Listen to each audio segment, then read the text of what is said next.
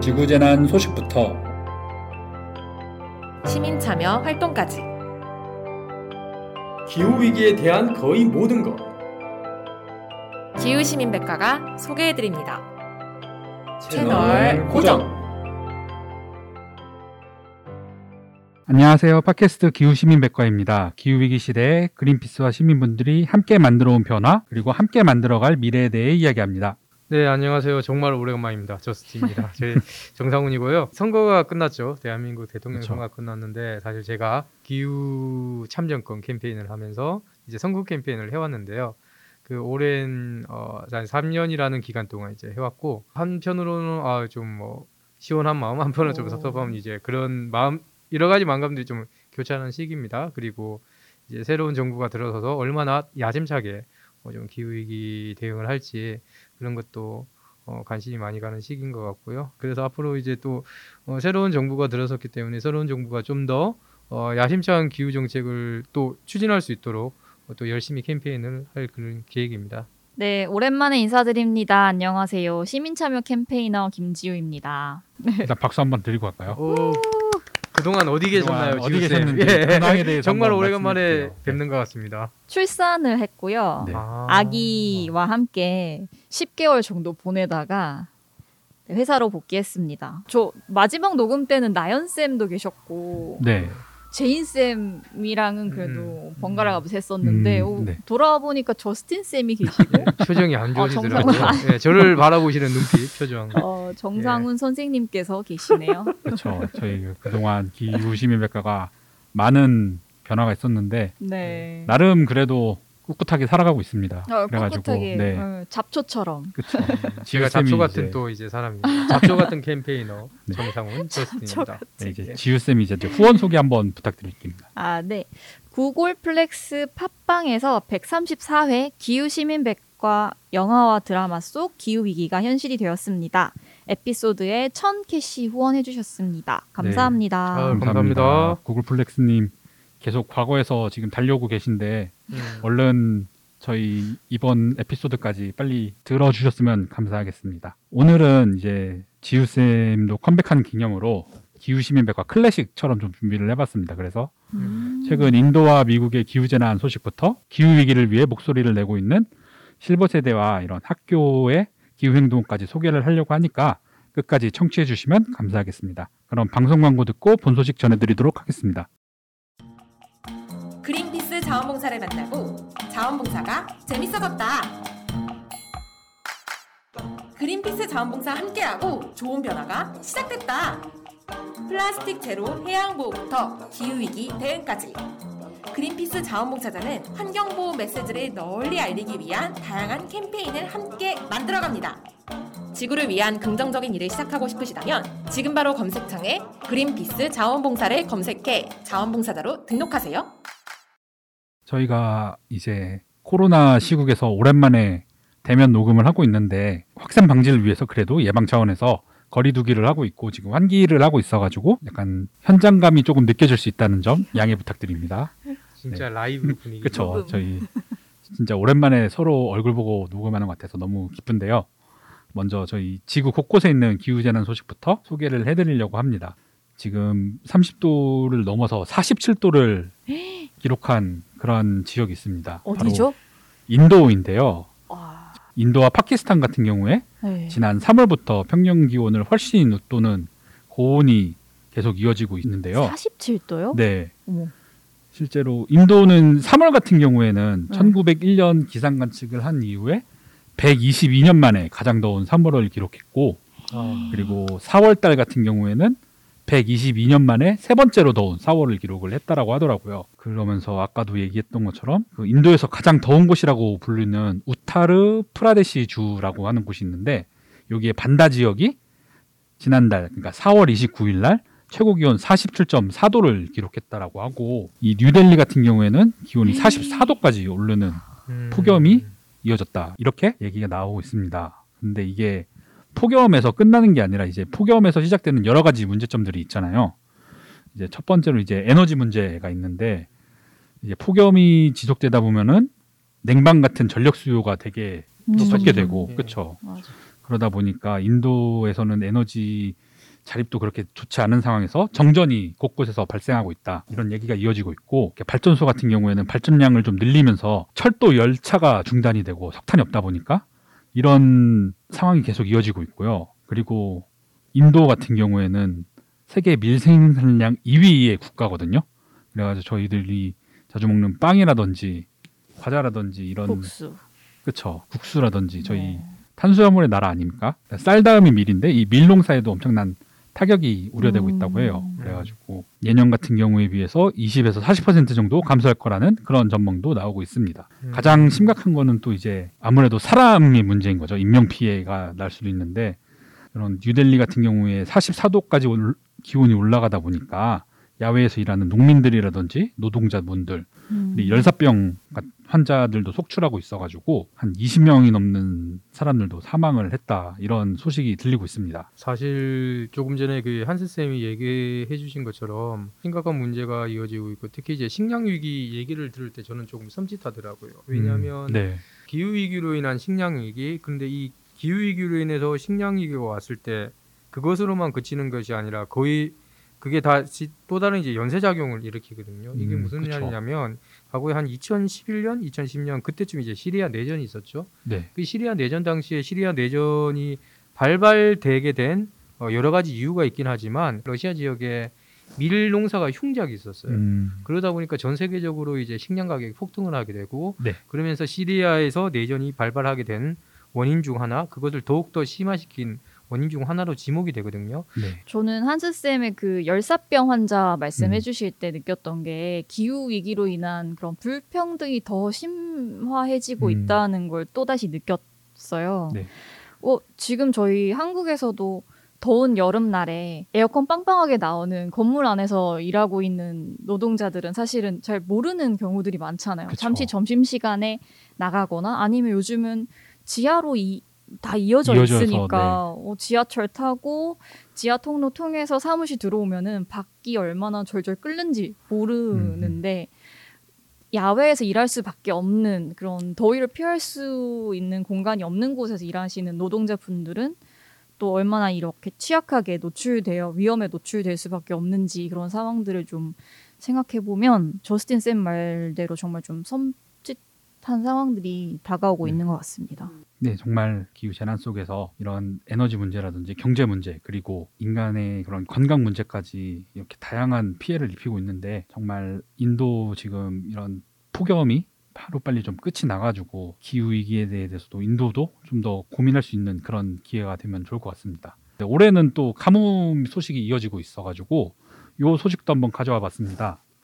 지금 미국 서부에서 지금 비가 내리지 않아가지고 기록적인 가뭄이 지속되고 있는데요. 그래가지고 일부 지역 같은 경우에는 물 공급이 중단되거나 아니면은 물 에너지를 통해 가지고 발전을 하는 수력 발전 같은 것들이 제한되는 그런 긴급 조치가 내려지고 있는데요. 음, 미국 가뭄 모니터라는 곳이 있습니다. 여기가 USDM이라고 하는 곳이 있는데 캘리포니아주에 있는 대형 저수지인 세스타 호수와 오러빌 호수의 수위가 엄청 낮은 수준으로 떨어졌다라고 해요.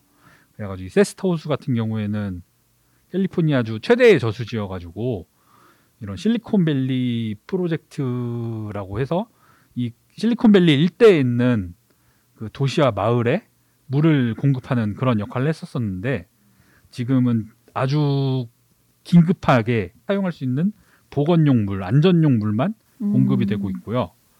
그리고 오러빌 호수 같은 경우에는 농지에 주로 공급이 되고 있던 호수였는데 이 호수 같은 경우에는 수력 발전을 작년 여름부터 이제 멈춰져 있는 상태입니다. 왜냐하면은 가뭄으로 인해 가지고 물이 더 이상 저수지에 머물러 있지 않다 보니까 지금 가동 중단이 되어 있는 상황이고요.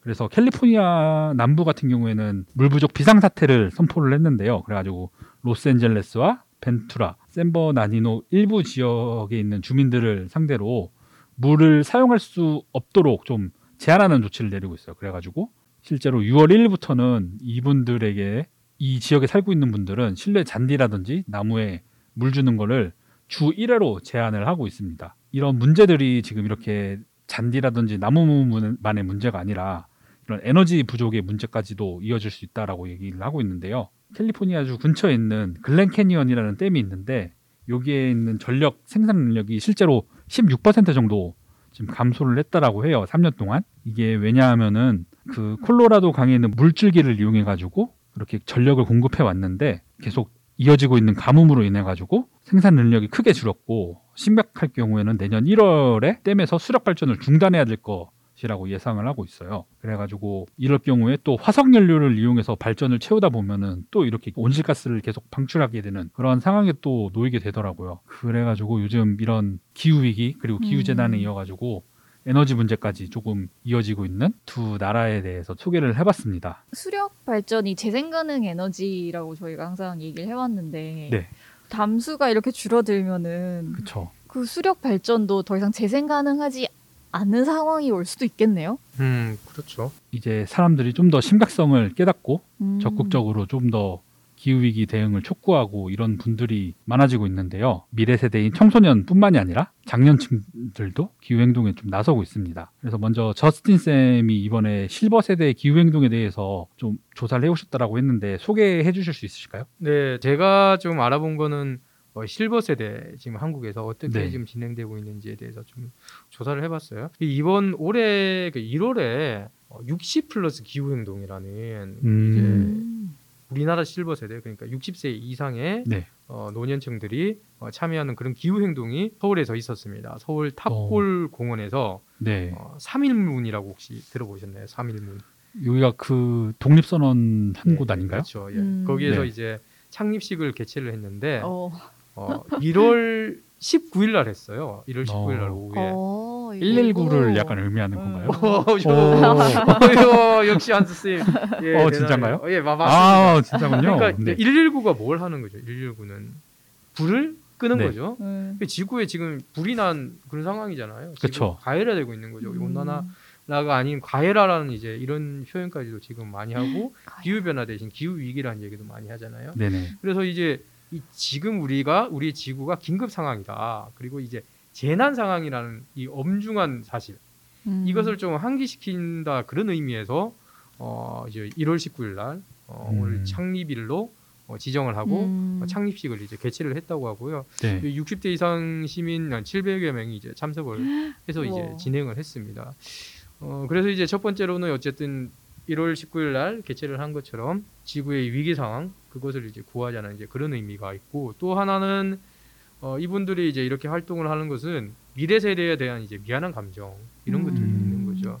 이제 지난해 이제 창립 준비 모임 출범 선언을 했었어요. 지난해 네. 9월쯤에 진행을 했었고 그때도 창립 선언을 하면서 이제 결국 이제 우리 인류 문명이 지금 임계점을 넘어 서려고 하고 있는 그런 상황이고 그런데 전 세계 이제 청소년들 청년들이 등교 거부 운동 같은 거 음. 그레타 툰베리가 했던 어, 그런 것들을 하면서 거리로 나서는데 이 기성 세대들이 이렇게 외면을 할 수 없다 어, 그런 의미에서 이런 활동을 하게 되었다 이제 이렇게 얘기를 하고 있는 거고요. 사실 이게 이제 과학적으로 맞는 이유가 기후 위기라고 우리 흔히 얘기하는 것은 탄소 배출을 하잖아요. 탄소 네. 배출을 하게 되면 이 탄소라는 게 2, 30년 후에 나타나는 거예요. 우리가 흔히 주전자가 있죠, 주전자. 주전자 물이 끓으려면 바로 가스레인지 불을 딱 넣었을 때 물이 바로 끓지 않잖아요. 그렇죠. 좀 시간이 지나면 끓- 끓는 거죠. 그러니까 이 열을 가하면 그 물이 이제 따뜻해지면서 나중에 끓어오르는 것처럼 우리가 탄소를 배출하게 되면 이 탄소가 어, 지구에 들어오는 태양 어, 태양 열을 밖에 못 빠져나가게 하면서 점점 지구를 데펴요. 그래서 2, 30년 후에 그 이제 온실가스의 영향이 나타나게 되고 그게 수백 년 동안 이제 이어지게 되는 거거든요. 사라지려면 그렇기 때문에 당연히 이제 기성 세대가 어, 미안하다. 그렇죠. 책임감을 그래서 우리가 책임을 된다. 네. 가진다 그런 의미로 어, 이런 활동을 어, 하게 된 거죠. 저는 그 음. 탑골 공원에서 발대식을 했다는 게 너무 음, 그 탑골 공원이 맞아요. 어르신들 어떤 성지. 음, 같은. 곳이잖아요. hot place. 예. 음. hot place. 음. 되게 어, 어떤 분이 그 장소를 선정하셨는지 약간 음. 로케이션 헌팅 하신 분 칭찬드리고 네, 장소, 칭찬합니다. 네. 네. 칭찬드리고 싶었고요. 네. 또좀 인상적이었던 거는 대다수의 장년층은 음. 사실 어 이제 미래 세대에 대해서 크게 관심이 없다고 음.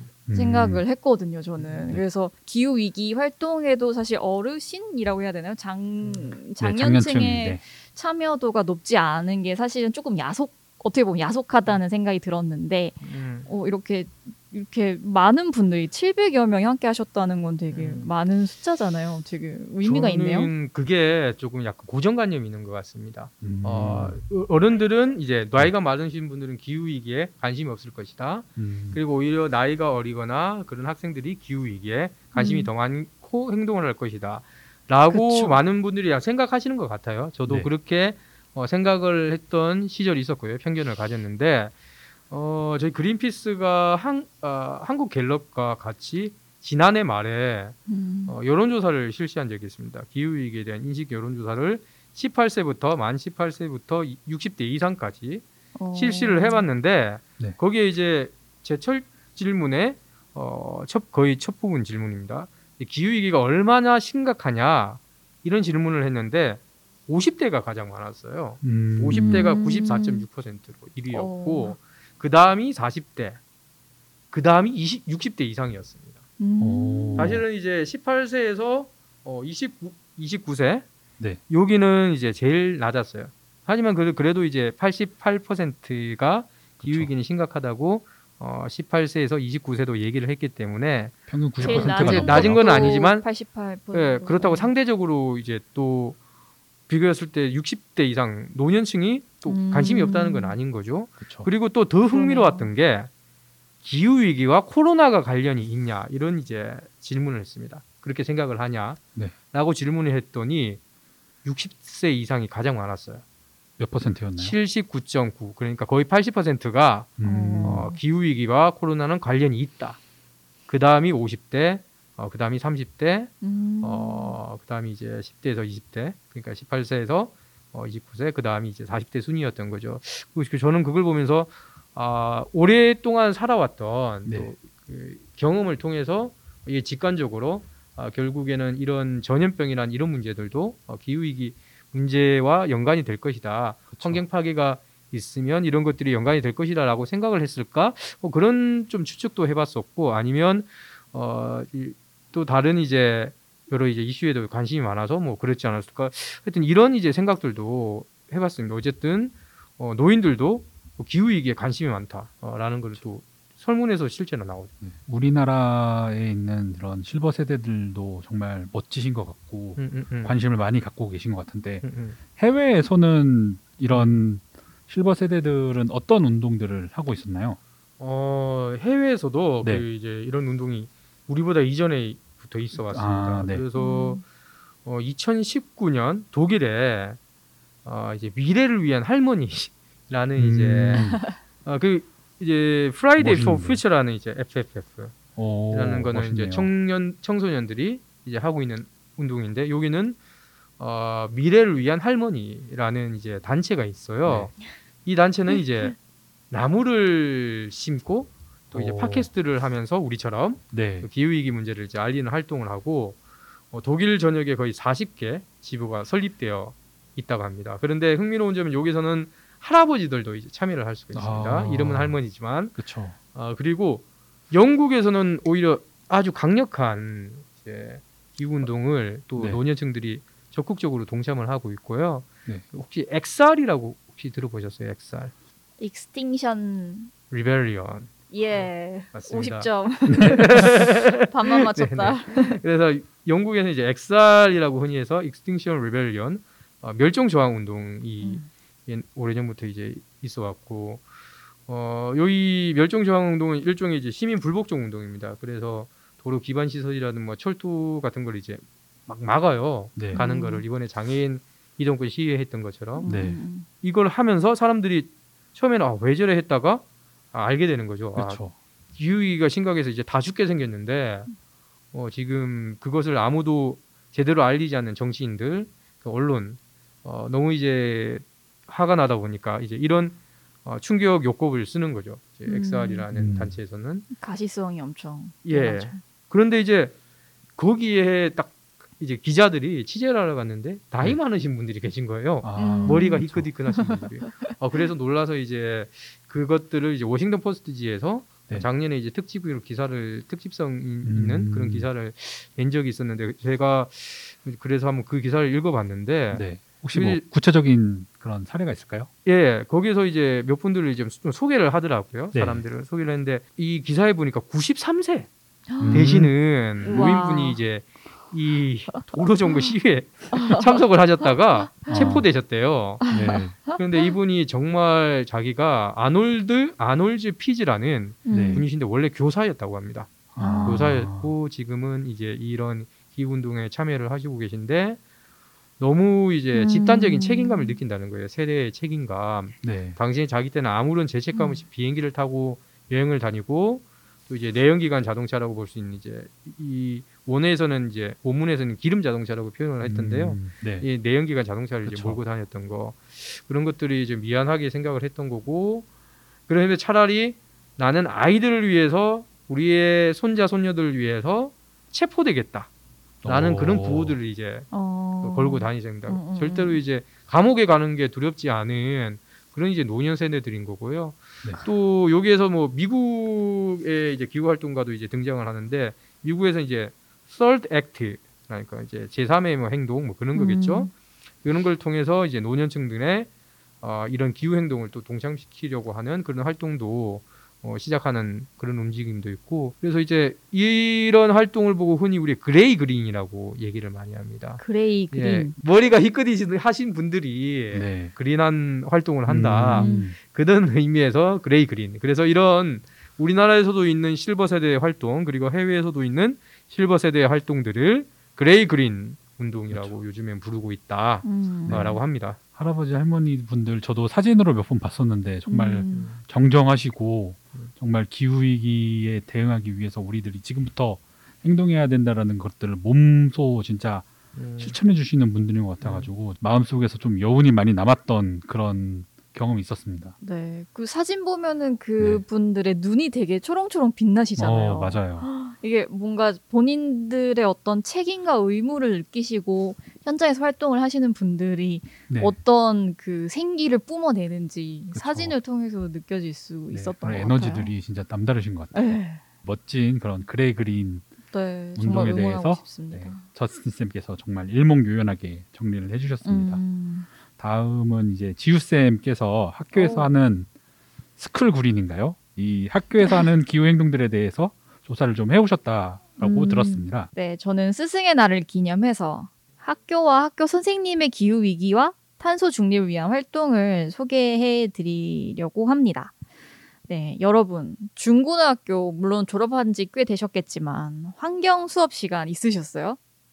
환경이라고 음, 배우지는. 않았던 것 생물 같아요. 시간은 있었고 아, 네. 정말요? 저는 환경 수업이 있었거든요. 어떤 걸 가르쳤었냐면 한 일주일에 한 시간 이렇게 있었던 것 같고 막 그마저도 뭐 자습 시간으로 교체가 음. 되기도 했었는데 BOD, COD 이런 화학 시간에 배웠었던 그런 개념들을 배웠던 것 같아요. 어, 물의 네. 오염 정도 이런 것들을 배웠던 시간이었고요. 지금은 뭐가 달라졌는지 요즘 학교에서 무엇을 가르치는지 궁금하시죠? 네, 아, 요즘에 네, 뭘. 가르치나요? 요즘 몇 차 과정인가요? 좀 환경 수업이 좀 지금은 좀 프랙티컬하게 실용적으로 바뀌었나요? 어, 그렇게 되길 기대했는데 아, 네. 어, 실상은 좀 다르더라고요. 네. 일단은 제가 지금 교과 과정 수립, 학생 활동 지원, 제반 시설 확충 정도로 크게 세 가지로 나눠서 소개를 드려볼까 합니다. 우선 교과 과정 수립의 경우에는 환경 과목으로 뚝 떨어져서 하나의 시험을 보는 과목으로 있었는데 이 환경 교과를 다른 수업 과목의 교육 과정 안에 녹여 넣으면서 친환경 문화를 이해하도록 하고 있다고 합니다. 예를 들면은 사회 과목에서 기후 위기로 인한 계층 간 불평등에 대해서 이야기를 하거나 아니면 가정 시간 의복에 대한 이야기를 할 때 SPA 브랜드로 인한 과도한 의복 생산이 환경 파괴에 어떻게 영향을 미치는지에 대해서 이제 짚고 넘어가는 정도로 진행을 하고 있다고 합니다. 그리고 두 번째로 학생 활동 지원으로 보면은 지속 가능한 지구를 위한 다양한 활동을 실천하는 동아리 활동을 지원하거나 교내에서 일회용 컵 퇴출, 학생들이 나서서 zero waste challenge를 진행한다거나 대중교통 등하교할 때. 예, 대중교통 활용을 권장한다거나 이런 이제 소소한 캠페인 위주의 활동들을 학교에서 지원해주고 있다고 해요. 그리고 이제 쌤들이 관심 있어 할 만한 건 이제 제반 시설 확충 부분인데 passive, active 이렇게 두 가지가 있다고 해요. 패시브의 경우에는 자연 채광을 이용해서 조명을 위한 전력을 아끼거나 차양막 설치를 해서 학교에 냉방 전력을 아끼는 방법이 있을 거고요. LED 조명으로 교체 혹은 단열 시공, 건 학교를 짓는 과정에서 이런 부분들을 고려를 해서 네. 전력 사용량을 절감하는 활동들을 하고 있다고 합니다. 네, 뭐그 외에도 뭐 환경 교사 아닌 뭐 외부 강사 초빙 이런 어, 강연도 하고 있고요. 다음으로는 제가 봤을 때 가장 실효성 있고 칭찬해드리고 싶은 활동이 바로 채식 급식 제도인데요. 서울의 경우 고기 없이 채소와 국을 먹는 그린 급식의 날을 매달 두 차례 정도 진행하고 있다고 해요. 음. 저희 예전에 급식할 때 떠올려 보면 고기 반찬이 안 나오는 날이 거의 없을 정도로. 그렇죠. 네. 근데 우리나라는 급식 제도가 매우 잘 돼 있기 때문에 급식을 안 먹는 학생이 거의 없을 정도고 전국에 학생이 얼마나 많아요. 그 모든 학생들이 한 달에 두 번 정도 어, 고기를 먹지 않는다는 게 되게 큰 변화를 만들어 올 거라는 생각이 들어요. 그리고 인천교육청에서도 작년 3월부터 채식 선택 급식을 도입했다고 하고 초, 중, 고등학교가 월 2회 채식 선택을 할 수가 있다고 합니다. 아직은 강제는 아니고 선택 가능한 옵션으로 이제 추가를 했었다는 거를 이제 좀 볼 수 있습니다. 그리고 서울, 인천뿐만 아니라 대구, 부산, 충남, 충북, 제주 등 지자체에서도 이 채식 급식을 도입하고 있고 어, 횟수나 주기는 좀 다 다르지만 월 1회에서 자주 하는 곳은 주 1회 정도의 주기로 음. 제공을 하고 있다고 합니다. 사실 그 조금 전에 그 채식 관련 급식 관련해서 얘기도 어, 지우 선생님께서 해주셨는데 이게 단순히 이제 학교 스스로의 어, 그런 노력도 있겠지만 어, 이 청소년들이 또 기후 위기에 대해서 어, 적극적으로 요구하는 목소리들이 이제 강화되면서 어, 이런 부분의 변화도 다시 나타나는 거였거든요. 우리나라에 이제 청소년 기후 행동이라는 이제 단체가 있습니다. 이 단체가 2018년 정도부터 제가 그 활동을 했던 걸로 기억을 하고요. 여기서 꾸준히 이제 교육청에서 어, 채식 급식을 확대하도록 그래 꾸준히 요구를 해왔었고 어, 그런 성과들이 나온 거고요. 그리고 또이 어, 교육청 측에 어, 탈석탄 은행을 이제 근거로 어, 선정할 때 이제 우대하는 음. 어, 그런 부분도 이제 요구를 해왔는데 그런 것들도 이제 실천이 됐던 그런 부분들도 있죠. 그리고 이제 청소년 기후 행동 같은 경우는 우리나라에서 이제 어, 정부가 기후 위기에 제대로 대응을 하지 못하고 있다는 헌법 소원도 제기를 네. 하면서 결국에는 기후 위기 문제가 청소년 인권의 문제다. 이런 것도 이제 하, 여론을 환기시키는 그런 역할도 해왔는데 이런 이제 학교에서 이런 활동이 이제 나타나고 이런 정책적인 변화가 나타나는 것도 이런 이제 청소년들이 직접 당사자로서 어, 목소리를 내는 어, 그런 활동들이 어, 또 성과를 내는 것도 아닐까 저는 또 그렇게 생각이 됩니다. 그 아까 탈석탄 은행을 우대한다라고 말씀해 주셨는데 그거에 대해서 아직 잘 모르시는 정치자분들도 있을 것 같아서 한번 설명해 주실 수 있을까요? 이제 투자를 할 거잖아요. 그 석탄 중심으로 하는 그런 사업에 대해서 이제 은행에서 투자를 할 음. 수가 있을 건데 네. 교육청마다 이제 은행 금고가 있어요. 네. 그 은행들이 이제 그 유치, 유치를 할 수가 있거든요. 그런데 그런 은행을 유치를 할 때 이런 이제 탈석탄 정책이 있냐 없냐 음. 어, 그런 것을 따져보고 네. 어, 그런 정책이 음. 있는 이제 은행 은행을 어, 좀더 그렇죠. 어, 석탄 투자를 하지 네. 않는 네. 은행들을 우선적으로 선, 네. 발하는 음. 아, 네, 그런 그, 제도로 제가 알고 있습니다. 그 아. 교육청의 주거래 은행 같은. 네, 네, 맞아요. 네, 맞아요. 교육청의 주거래 은행이죠. 좀 추가적으로 설명을 드리면 이게 조금 어려울 것 같아서 네네. 어, 이 교육청에서 4년에 한 번씩 어, 예산 출납과 보관 이거를 하는 금고무 이걸 음. 진행하는 금융기관을 선정을 한대요. 네. 음. 그래서 그 금융기관 그걸 이제 금고라고 선정을 하죠. 그 금고를 선정할 때 탈석탄 투자를 공표한 은행을 우대하는 것.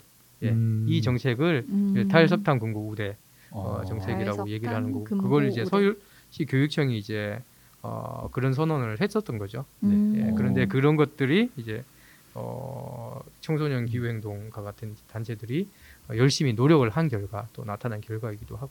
그런 음. 다양한 이런 탄소 중립 정책들도 지금 교육청에서 하고 있는 것 같은데 정책이 항상 꿈과 현실은 다른 경우가 좀 종종 있잖아요. 네, 그렇죠. 그래서 교육 업계나 이런 학교에서는 현실적으로 어떤 목소리들이 있는지도 음. 좀 궁금합니다.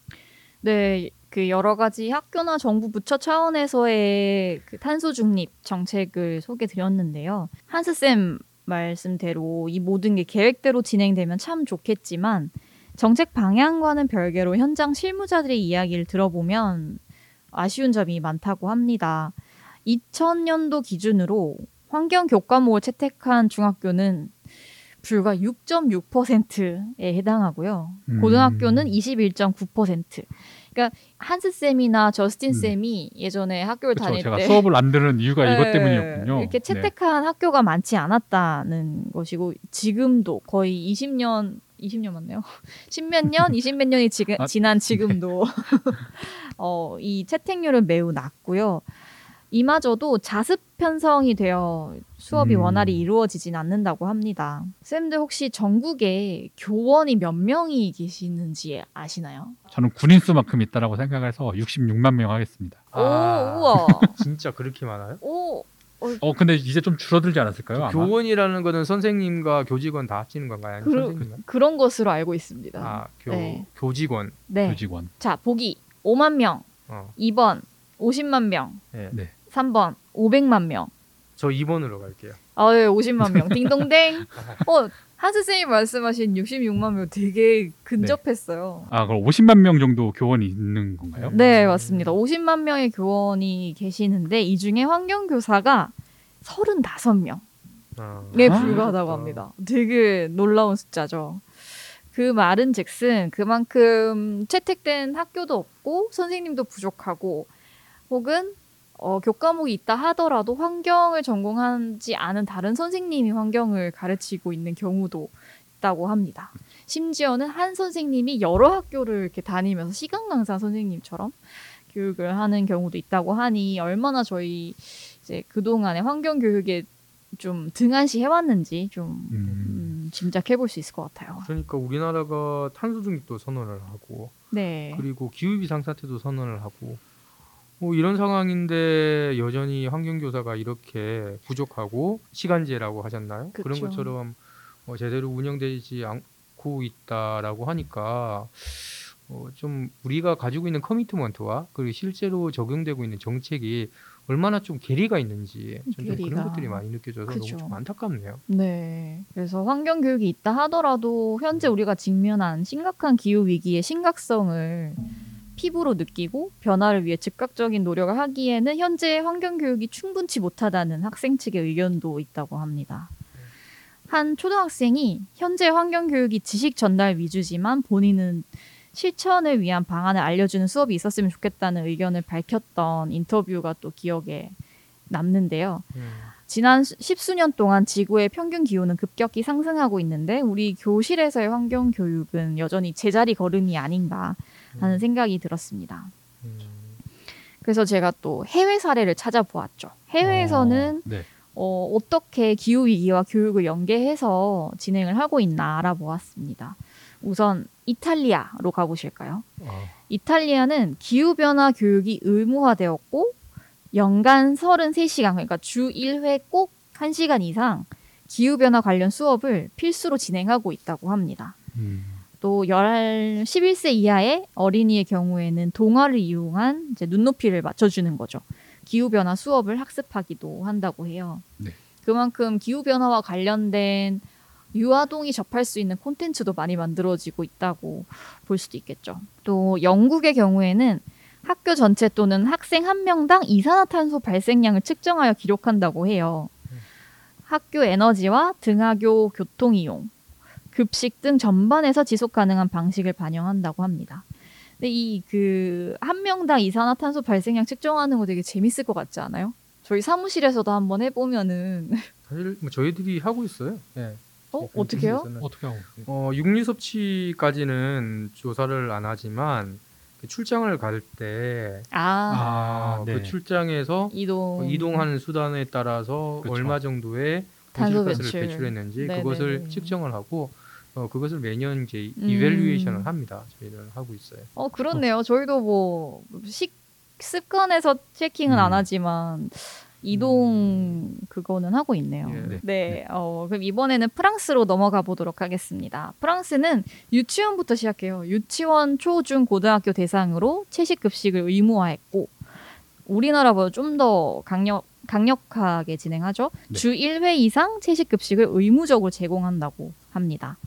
미국은 워낙 크다 보니까 주마다 다른데 캘리포니아에서는 마찬가지로 채식 급식 법제화를 실시했다고 하고 뉴욕의 경우 공립 학교에서는 고기 없는 월요일 미틀리스 먼데이죠. 음. 를 실시하고 있다고 해요. 마지막으로 안내드릴 뉴질랜드는 여기도 영국과 마찬가지로 지속 가능한 학교 프로그램을 실시하며 학생당 이산화탄소 발생량을 모니터링한다고 합니다. 주로 그러면 이제 이런 탄소 발자국을 모니터링하거나 아니면 채식을 급식으로 하는 그런 곳들이 많은 거네요. 네, 그렇죠. 사실 우리나라에서 학교에서 했던 다양한 활동들은 뭐 제가 짧게 조사해서 모두 살펴보지 못한 것은 있지만 사실 폐기물 감축하는 zero waste에 음. 좀 포커스를 맞춘 것들이 많아요. 물론 어, waste를 줄이는 것만으로도 탄소 제로에 가까워질 수는 있긴 하지만 다른 나라에서처럼 채식을 적극적으로 도입하는 것도 좀 어, 단시간에 큰 변화를 만들어낼 수 있는 정책이 아닐까라는 생각이 좀 개인적으로 들었고요. 앞서 국내에서도 채식 급식 도입이 활발해지고 있다는 소식을 전해드렸는데 지금처럼 선택 가능한 옵션으로 제공하는 것에서 점차 시작해서 의무화로 넘어가면 좋을 것 같다는 생각도 들었습니다. 음. 일방적인 제도 도입이 아니라 사실은 근본적으로 기후 위기와 채식의 상관관계를 학생들, 이 당사자인 학생들에게 알려줘서 내 스스로가 얼마나 기후 위기를 멈추는데 기여할 수 있는지를 그쵸. 함께 알려주는 그런 수업도 병행이 돼야 좀 효율적이지 음. 않을까라는 생각을 해보았습니다. 저쌤도 직접 학교에서 학생들과 만나가지고 교육도 하고 음, 여러 네. 가지 편지도 전달하고 그랬었던 적이 있지 않나요? 아 예, 그랬었죠. 어, 전국의 초등학교를 뒤흔든 이벤트를 그쵸. 진행하셨다고. 어마어마한 그런 편지들이 그린피스에 쌓여 있었다는 그러니까요. 산더미인 줄 네, 알았어요. 예, 지금은 이제 퇴직을 하셨지만 네. 그 제인 쌤께서 이제 밤잠을 못 자시고 어, 편지를 다 읽고 네. 그렇게 아. 저, 저랑 함께 어, 일을 했었는데요. 이게 올해 작년 12월부터 진행을 했던 것 같고 맞습니다. 어, 내가 그린 그림 편지라는 이제 네. 활동명이었습니다. 그래서 전국 초등학교 어, 한 590여 개 어, 네. 그렇게 해서 이제 14,000여 명의 초등학생들의 아. 편지를 네. 저희들이 모았어요. 그쵸. 야, 다 손편지였잖아요. 네, 손편지를 다 모아서 어마어마하다. 그걸 대선 주자들한테 전달을 했었죠. 그 당시에 음. 어, 기후 위기에 대응을 해달라. 네. 음, 음. 앞으로 난 부산과 인천에 사는데 이 부산과 인천이 물에 잠길 것이다. 기후 위기 때문에 어, 맞아요. 재생에너지 더 빨리 늘려달라. 음, 어, 그 전기차로 전환을 해달라. 그런 음. 어, 목소리들이 이제 고사리 손으로 적어서 어, 고사리 손. 아이들이 예, 편지를 저희들에게 보내줬고 그걸 저희들이 어, 어. 대선 주자들에게 전달을 했는데 네. 또네 명의 주요 정당 후보 그 당시에 안철수 어, 지금은 이제 인수위원장이 사, 어, 후보 사퇴를 하기 전이었기 때문에 네, 명에게 전달을 했었고 네 명 모두 답장을 보내왔었어요. 어, 네. 그러니까 지금 윤석열 대통령이 당시 후보 시절에 답장을 보내온 거죠. 그래서 기후 위기에 어, 대응을 하고 어, 무탄소 전원을 활용을 해서 모범이 되는 기후 위기 대응을 하겠다라고 얘기를 하고 네. 오늘 그러니까 이 방송이 녹음되고 있는 음. 오늘 네. 어, 취임식에서도 전 세계 공통의 과제가 이제 기후 위기다. 그래서 이제 기후 위기에 변화에 대응을 해야 된다라는 얘기를 했었고 또 어. 어, 이런 국제사회에서 이제 글로벌 리더십을 발휘하기 위해서 노력을 하겠다 라는 네. 얘기를 했었던 것도 음. 결국에는 이제 이 아이들의 목소리가 어, 그쵸. 잘 전달이 되어서 우리나라의 이제 정치권 그리고 대한민국을 바꿔 나가는 초석이 되었다. 저는 좀 그렇게 생각이 들고요. 정말 이 당시에 학교에서 많은 협조들이 있었고 관심도 정말로 많았습니다. 좀 뒤흔들었다고 하는데 그거는 제가 잘 모르겠고요.